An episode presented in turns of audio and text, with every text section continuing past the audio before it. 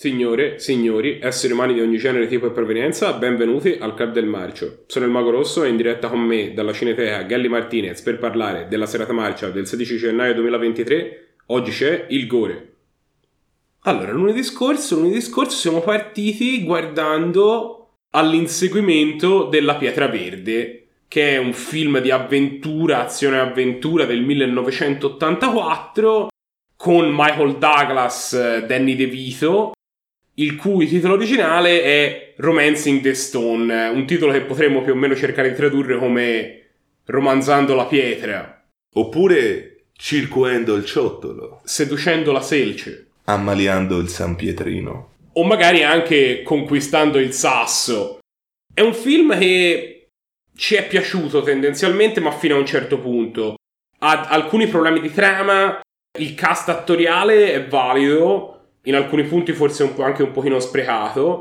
Le scene di azione quando ci sono sono anche belle, però purtroppo diciamo il fatto che la trama sia veramente veramente banale, secondo me fa sì che in tutta la parte centrale del film ci si annoi veramente un po'. Sono d'accordo con te, Mago. Soprattutto questo film, secondo me, pecca anche nel voler cercare di andare a toccare tutta una serie di stilemi, di, di commedie romantiche, con anche battute dei comprimari che lasciano un po' il tempo che trovano, cioè so, so, sembrano quasi messe lì per sì strappare quella risata e poi in realtà non è risata perché insomma Vero, però la protagonista è una scrittrice di libri romantici, sì. quindi da questo punto di vista lei si parla nel modo in cui tu ti aspetti da un certo punto è di vero, vista. È vero, ed infatti poi se lo andrete a guardare capirete il motivo per cui alla fine, insomma, il lieto fine arriva e arriva grazie anche a una rappresentazione di questa, di, di questa avventura.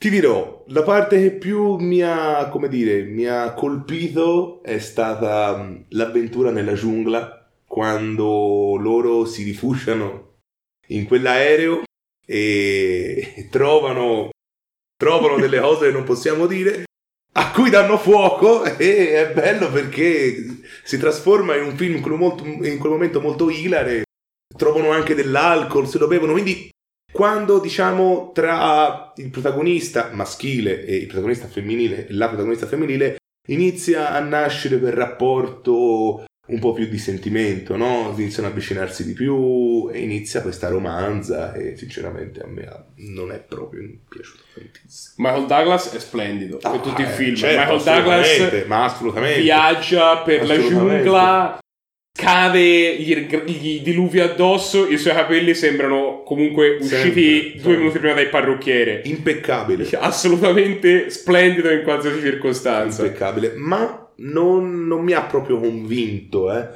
come l'avventuriero duro, senza macchia, senza paura, anche perché comunque lui parte dal presupposto di per essere lui è lì per mi sembra eh, prendere qualcosa, rubare qualcosa se non sbaglio sta, sta cercando. Lui era un... ricordi? No, lui era in era quella zona perché era un bracconiere, io credo. Era vero, un bracconiere di uccelli. Di pappagalli. Di pappagalli, di pappagalli sì. è vero, sì, era di pappagalli esotici. Quindi insomma, diciamo che non parte proprio come il divo e dovrebbe salvare la situazione, poi chiaramente si redime, però lo fa in modo estremamente buffo, ecco. È poco convincente se vuoi. Mettiamola così, essendo questo comunque un film d'azione uscito nel 1984, mm, mm, sì. il paragone da fare è quello con forse i film di avventura più famosi della storia del cinema, che sono la serie di Indiana Jones. I Predatori dell'Arca Perduta era uscito nell'81, Il Tempio Maledetto sarebbe uscito nell'84, due mesi dopo eh. l'uscita di questo film. Eh, e si vede la differenza. Il confronto oggettivamente è un po' impietoso. Mm, sì. il, il, film all'epoca, tra l'altro, fu tacciato di essere una copia carbone venuta non benissimo di I Predatori dell'Arca Perduta. A discolpa del film, devo dire che insomma ci sono delle prove indiziarie che suggeriscono che la sceneggiatura preesistesse, fosse risalente addirittura al 79. Però, diciamo, sicuramente l'uscita dei Predatori dell'Arca Perduta aveva reso questa sceneggiatura più appetibile certo, ai produttori certo. dell'epoca, ecco. Michael Douglas è uno che secondo me nel progetto ci credeva anche perché insomma, era anche addirittura ci aveva messo i soldi, era uno dei produttori. E poi a quanto pare era anche un fan dell'arrampicata. Quindi eh, Oh, quando gli hanno detto: Ah, mi piglia bene, posso, posso arrampicarmi, inerpicarmi su un po' di superfici. Ora si spiega il motivo per cui goffamente tenta di arrampicarsi su quel muro che è praticamente verticale con queste belle rocce scivolose, miseramente scivolando. Tra l'altro, si parlava prima di Indiana Jones.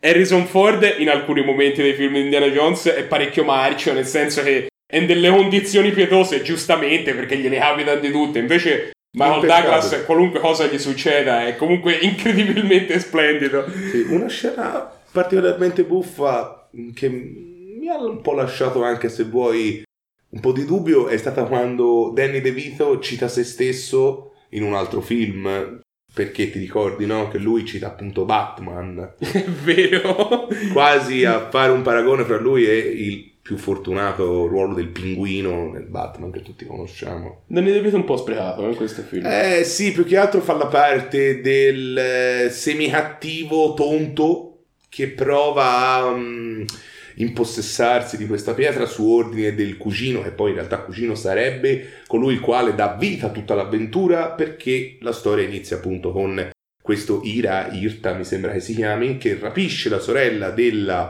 scrittrice protagonista eh, obbligandola a venire in Colombia per riprendere questa fantomatica pietra verde per poterla poi, poi liberare. E quindi sì, effettivamente un po' sprecato tutto anche alla fine, no? Quando gli dice non mi lasciare qui, ti torno a prendere, sì sì, tra quanto adesso? E, inta- e invece se ne va. Sì, un po' sprecato, in effetti è vero. Eh, Danny DeVito siamo abituati a vederlo in parti dove fa un pochino, cioè Ah, dove beh, è un po' sì, sopra le certo, righe, però comunque è un certo. buon attore, è un, g- un grande attore, si poteva, si poteva forse chiedere, il film lo poteva mettere, lo poteva sfruttare un po' meglio. Sono d'accordo, meglio. sono d'accordo, Mago. Questo film non abbiamo parlato assolutamente di questa cosa finora, ma Mhm. è girato da Robert Zemeckis, che insomma non è il Yeah. primo arrivato, è un È vero, regista è di un vero, certo è vero, livello. bravo, è vero. Lui ancora non aveva girato Ritorno in futuro. Questo film fa parte, insomma, diciamo, non è che all'epoca era il primo arrivato, però non aveva ancora raggiunto il successo e poi sarebbe arrivato di lì a poco. Eh, sì. E infatti, dopo questo film doveva girare Cocoon, ma i produttori erano talmente sicuri che il film avrebbe floppato che preventivamente, prima dell'uscita, dopo aver visto girato questo film, lo licenziarono. Poi. In realtà il film andò molto bene, nonostante a noi del club del marcio ci abbia convinto un po' così e così. E poi non è che ci abbia fatto cacare, eh. Oh, Beh, no. Però, insomma, si- ci si poteva aspettare un pochino di più. Sì, Ehm. oddio, sì, for- forse le mie aspettative erano anche un pochino tro- troppo alte. eh. Ehm, no, ma secondo me era giusto avere buone aspettative. Era giusto avere aspettative alte. Comunque sia un film con un budget No. non stratosferico, ma abbastanza alto. Ci hanno messo 10 milioni per, per Ma le cose, dis- le cose si distruggono davvero, quindi insomma i, i mezzi, poi anche la milizia c'è con eh, uomini, con comparse, con... eh, Con una C4 e volo giù da una cascata. No. Una, una Neo 4, scusa, che volo giù da una una cascata. G4. ah, ecco, un personaggio estremamente particolare che dà un guizzo divertente al film è il trafficante di droga, che loro trovano in mezzo alla giungla amante dei libri della scrittrice, che minacciandoli con la pistola viene fuori e lei la scrittrice fa oddio io leggo tutti i tuoi libri venite venite venite Che poi dà adito a quella scena dove loro fuggono da quel villaggetto. Che Bravo. è l'insegu- forse è la Esatto. scena meglio del film, che è questo inseguimento con le jeep. Dove c'è un, dove saltano un trampolino, la gente si schianta. Molto bellino, molto davvero. bellino. A proposito, tra l'altro, di scene che ci hanno particolarmente entusiasmato, parliamo delle cose che ci hanno più colpito del film sotto forma delle candidature ai nostri prestigiosissimi award. Esatto, e oggi abbiamo ben tre candidature ai Ninja d'Oro. La prima è la, è la scena che ci ha fatto esclamare, che viene rappresentata sullo schermo con il protagonista Michael Douglas che sceglie di uscire di scena in modo estremamente pittoresco, lanciandosi di sotto da una fortezza, ma non come farebbe un qualsiasi essere umano, proprio lui si lancia davvero in acqua e si spancia in ci ha, acqua. ci ha fatto male a guardarlo. un dolore fisico e anche mentale perché immagino la botta che la povera controfigura deve aver preso in quella scena. Come seconda candidatura invece abbiamo la miglior citazione di Danny DeVito, sempre in, eh, più o meno in, quella, mm, in quel frangente in cui sono in questa fortezza e Danny DeVito rivolgendosi, alla, rivolgendosi ai due protagonisti dice di lavorare con i bischeri locali, quindi con bischeri locali intendendo chiaramente i miliziani che cercano anche loro la pietra verde. Infine, la terza candidatura abbiamo, perché abbiamo celebrato per tutto il film Michael Douglas è Momento per Signore con il sottoscritto appunto Michael Douglas il quale con questa bella chioma lunga fluente sempre perfetta e questo fisico comunque scultoreo si può dire sono, siamo sicuri che per il pubblico femminile che si interesserà a vedere questo film eh, sarà piacevole quando Quindi dici il sottoscritto Michael Douglas, stai, stai, insinuando che tu sei segretamente Michael Douglas? Non voglio dire di essere Michael Douglas, ma nessuno ha mai visto me e Michael Douglas nella stessa stanza. Il film spudoratamente per tutta la pellicola dice Oh, ma hai visto che bell'uomo che è Michael Douglas? Guardalo! Guarda Michael Osserva Douglas. quanto è bello quest'uomo! Guarda la capigliatura di Michael Douglas! Adoralo! Come abbiamo detto, questo qui è un film dove, al di là di tutto, i mezzi c'erano, però sentiamo che sarebbero stati potuti essere usati un pochino mm. meglio. Quindi il voto su cui siamo arrivati alla fine è un 6,5. Si sarebbe potuto fare di più. Il film, secondo me, poteva essere tranquillamente un film incredibile. Invece era semplicemente buonino. Buonino, mi piace buonino, sì. Ci ha intrattenuto, dai. Questo si può dire, ci ha intrattenuto, sì. Il secondo film che abbiamo visto lunedì scorso è stato l'esperimento del dottor K, ovvero un film che potrebbe essere più familiare ai nostri spettatori sotto il titolo inglese che è The Fly, cioè la mosca. Sarebbe poi ovviamente uscito un film che in inglese si chiamava The Fly e in italiano si chiamava effettivamente La Mosca, che era poi quello dell'86 di Cronenberg che vuole essere un remake di questo film. Eh, ma noi abbiamo visto l'originale del 58, un film di fantascienza, a nostro avviso molto bello, che si apre davvero. con questa scena nella quale il protagonista, la protagonista femminile del film viene ritrovata in un'officina insieme a un cadavere la cui testa e il cui braccio sinistro sono stati schiacciati sotto una pressa idraulica. Esattamente, sì. E lei, diciamo, tacciata di aver fatto questo omicidio, narrerà invece la storia di come l'uomo morto, suo marito, in realtà, grazie a degli esperimenti di scienza forse troppo ambiziosi, si era trasformato in una specie di mostro. Esatto, esatto. Infatti, uno degli ultimi lasciti, se vuoi, che il protagonista, cioè lo scienziato, dice è che l'uomo non dovrebbe mai superare certi limiti, perché di fatto lui era riuscito tramite il suo laboratorio che non mi ricordo chi probabilmente il presidente ha paragonato a il laboratorio di Dexter, che tutti conosciamo essere un, un, non un capannone, ma questa superficie gigantesca in cui Dexter ha tutti i suoi ammenicoli. Ed e è, come in questo film, moltissime lucette. Tantissime lucette. Ed effettivamente lui riesce a scoprire il teletrasporto.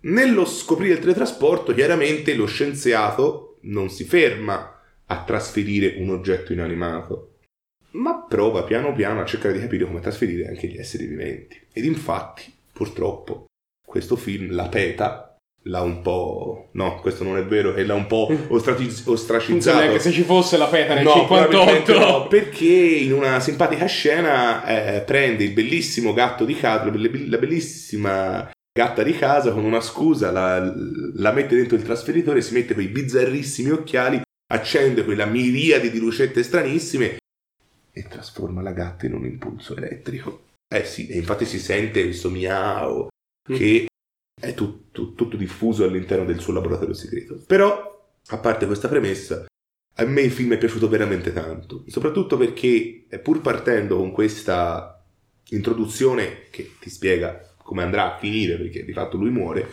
però per come è girato e per come è strutturato a me, per, per in certi momenti mi ha anche fatto sperare che in qualche modo si salvasse, pur sapendo che in realtà era già morto. Il uh, film ha un'andatura mm-hmm. da film degli anni 50. Sì, certo.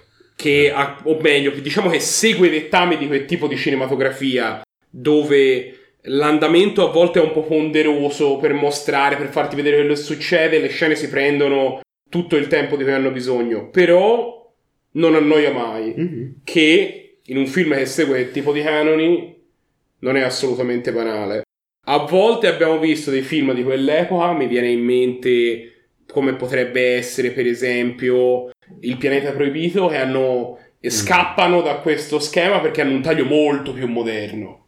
E infatti non ti annoiano perché ti stupiscono e ti sì. mettono in scena veramente una caterva di cose. Questo film non è fatto così, questo film si innesta secondo me a pieno titolo in quella è la cinematografia degli anni, ma c'è il suspense, c'è la c'è la, un po' la paura, c'è la sì. scienza e sì. il film non annoia. Sì. Infatti una delle scene a mio avviso più anche iconiche, se vuoi, che mi ha veramente colpito, è stata l'inquadratura di quando la moglie, di, la moglie dello scienziato scopre il drappo sotto cui si nascondeva lo scienziato semi-mosca e c'è l'inquadratura di come lui, cioè la mosca che ha tutti gli occhietti esagonali, vede la, la moglie che urla e quello a me effettivamente è stato molto, come dire, affascinante se vuoi, perché comunque ti dà un altro punto di vista. L'uomo mosca è bello, eh. L'uomo mosca è bellissimo e c'è anche un divertente aneddoto, lo sapevi Mago? No, probabilmente no, perché te lo sto per dire. L'uomo mosca ha affermato a più riprese che era estremamente scomodo per lui indossare la, la maschera della mosca e che quella maschera non fosse particolarmente riuscita, anzi non gli piaceva per niente. Mentre il truccatore del film ha affermato anche successivamente che questo era il suo capolavoro, cioè non, non è mai riuscito a eguagliare se stesso nel creare, questa, nel creare un trucco del genere. Tra l'altro l'attore protagonista del film aveva anche suggerito alla produzione in un paio di occasioni invece che dimostrare mm. l'uomo mosca mm direttamente come uomo mosca di avere invece delle sequenze di scene dove lui progressivamente ah, sì, okay. si moschificava sì. eh, la produzione disse che questo forse per gli spettatori dell'epoca era un po' troppo ardito e che sicuramente non c'erano i fondi per farlo okay. per cui non fu fatto però questa qui di nuovo fu un'idea che fu ripresa in quello che è stato il remake di questo film di Cronenberg degli anni 80 che, che tutti conosceranno che tutti conosceranno che certo. insomma ti metti un bel magone addosso quando lui si trasforma pian piano in mosca. Forse avevano ragione a dire che per gli anni 50 era troppo ardito. Forse sì, probabilmente sì. Però, comunque, per poi comunque dare il mio, il mio proprio pensiero sincero, stupendo, è che pur essendo girato prevalentemente in interni, perché di fatto ci sono solo due o tre esterni alla fine di questo film, c'è il parchetto della clinica dove avviene forse la scena più famosa del no, film. Ma che clinica? Oh, non è in clinica. Ah, la casa, sì, eh, sì, sì, insomma, nel giardino della casa dove avviene forse la scena Però più famosa gli interni sono belli, sono comunque a parte, cioè, ho notato anche proprio questa differenza tra gli interni della casa sempre luminosi, sempre aperti, non sempre aperti, scusami, sempre luminosi, ma con questi colori sgargianti, sempre ben illuminati, mentre il laboratorio è opprimente, è, è buio, è, è, piccolo, è tutto molto concentrato su se stesso, quasi appunto a dare anche se vuoi quell'idea di isolamento in cui il protagonista si immergeva quando doveva cercare o quantomeno trovare una soluzione a una delle sue strane idee. Infatti in una scena idea esterna quando vanno a vedere il balletto si vede proprio lo scienziato che esce perché nonostante ci siano queste figure che ballano felici e lui scrive questa equazione complicatissima, poi fermato dalla sapiente mano della moglie, dicendogli, beh, ormai sei, sei al balletto divertiti. E lì c'è lo spettatore dietro che prova a spostarsi perché lui va addosso alla moglie quindi non vede, quindi anche lì molto divertente. Così come c'è l'uomo con la testa di mosca, c'è anche la mosca eh, con la eh, testa di uomo. E in sì, realtà, sì. specie all'epoca, la scena finale dove si sente questa vocina stridula mm, della mosca sì. con la testa di uomo che ha dimensione mosca. Mentre ecco, così sì. come l'uomo con la testa di mosca ha dimensione uomo e ha la testa di mosca enorme. e una mano. La testa con la mosca con la testa di uomo e ha dimensione mosca. C'è la testina piccina per cui... È un braccio. Aiuto, aiuto. Ai, no, aiuto, aiuto. Mentre c'è questo ragno che cerca di mangiarlo. A noi la scena lì che in realtà all'epoca rimase molto impressa no, bene, cioè... nella cosa insomma no, non ci ha affatto. Que- quella forse ci è piaciuta un pochino meno rispetto mm, alla, sì, sì, vabbè, all'uomo mosca perché lo vediamo magari con gli occhi di persone che vivono nel 2022 2023 e quindi siamo abituati a ben altri effetti. Poi appunto la moschina fa aiuto aiuto! E all'inizio il fratello che non lo sente poi dopo lo sente perché il figlio glielo dice, l'ha vista nella ragnatela. Però il ragno che incombe su quello Bello, posto, secondo eh. me era giustamente ripugnante. Eh, era bello, proprio era un bel era una, creaturaccia, era- non era fatto male, non era assolutamente fatto male. Sì, esatto. Questo film, come dicevamo giustamente prima, avrà poi due seguiti, uno del- dell'anno successivo e il terzo film, sempre il seguito del secondo, di sette anni dopo, circa il 65. Curiosità, sono tutti e due in bianco e nero, mentre questo è a colore. Sì, ma infatti c'è un po' un effetto Mandela di gente che dice: Ma io sono sicuro di aver visto questo film al cinema a bianco Non è e nero. possibile. Non è vero, è sempre stato a colori. Abbiamo parlato dell'attore protagonista. L'attore che interpreta suo fratello, che è un altro personaggio principale, è Vincent Price, che è uno che questo film avrebbe poi lanciato per essere un po' un grande, un grande classico dell'horror, ecco, dell'horror di quegli anni di fine anni 50, inizio anni 60. Avrebbe fatto una caterva di film horror gotici. Io forse il film che ho più presente con lui è L'ultimo uomo della Terra, che è Mm, tratto dal romanzo sì, Io sono sì. leggenda, però insomma addirittura se ne parlava prima che avrebbe continuato la propria carriera fino agli anni 90, era il, il padre di Edward Mani di Forbice, per, per dirne uno, e quindi insomma ha una carriera dalle lunghe fatti. ramificazioni, Ne avrebbe fatto di film, sì. più di quella del regista che invece una settimana dopo che questo film uscì nelle sale morse. E, Morse. Il mago inventa parole, però ci piacciono. e infatti non vide che questo film sarebbe poi diventato il film più di successo che avrebbe fatto. In tutte- diciamo, l'ultimo film che fece fu quello, fu la corona in cima alla sua carriera.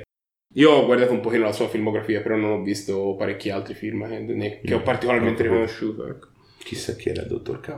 Anche- non lo sapremo Fu mai. probabilmente lui, che si chiamava Kurt Newman. O forse era Vincent Delambre e Delambre si scriveva con una K silenziosa. Ah, è vero, non abbiamo parlato di questa cosa.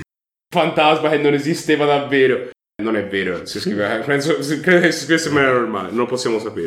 Cosa possiamo invece sapere è che cosa abbiamo candidato Esatto. ai Ninja d'Oro per questo Esatto. film, che comunque si prende un bel terzetto di candidature molto valide. Il miglior film di fantascienza, meritatissimo. Assolutamente. L'anno scorso, secondo me, non sarebbe neanche entrato nella top 3, ma l'anno scorso si era visto Ultimatum alla Terra, Il pianeta proibito, cioè si era visto alcuni dei Dei film. capolavori, Madonna, ora questo film è bello. Questo film è Sì, bello. veramente fatto E secondo me c'è una seria ipoteca su, su quello che sarebbe arrivato al fine stagione, ma potremmo aver visto dei film incredibili. Quindi magari, magari alla fine si vede altri capostipiti di genere.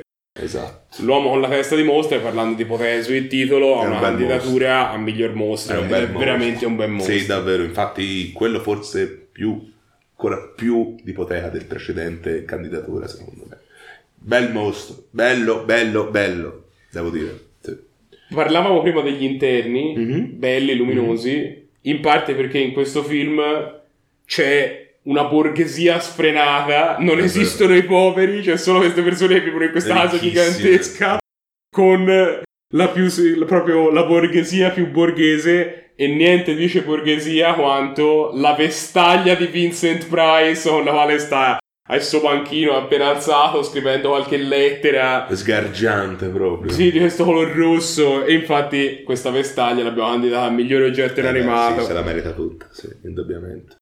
Abbiamo visto noi in passato altri film horror barra fantascienza a tema entomologico. Esatto. E vi vogliamo consigliare, se voleste vedere dei film simili a questo, Assalto alla Terra. Un film del 56 in bianco e nero con a tema le formiche giganti che vogliono mangiare gli uomini, ma guardatelo perché veramente mette tensione, mette ansia, soprattutto fin quando non scoprono i protagonisti con che mostro hanno a che fare. Anche quello veramente un bel film. Si parlava prima di film da Italia moderno, Assalto alla Terra, veramente ha delle scene che da un film degli anni 50 non tutto, non tutto aspetteresti. Esatto. Mi, mi ricordo la scena dove il poliziotto va fuori, va fuori camera e si sentono dei rumori e poi si ritrova solo il fucile, no? Questo mostro che non, non si sa cos'è. Ed è una scena che io per me sarei aspettato di trovare un film di 30 anni dopo. Esatto, esatto. Questo film ci è molto piaciuto, come abbiamo detto, siamo stati a lodarlo fino ad ora infatti il film si becca un meritatissimo 8 Assolutamente. che insomma non gli si è regalato nulla, ecco, un, un grande classico, molto bello. E se volete scoprire se anche i prossimi film saranno grandi classici molto belli, eh, dovete seguirci Eh, sui social, su le piattaforme sia video che audio, mettete mi piace su YouTube, mettete segui su Spotify o comunque ovunque. ci seguite, spolliciate a tutto fuoco in modo da sapere quando escono i prossimi video che facciamo e le prossimi podcast che facciamo. Nel frattempo questo è tutto quello che avevamo da dire sui podcast di questa settimana. Ma la prossima settimana ci ritorneremo con altri due film. Ci vediamo allora, ciao!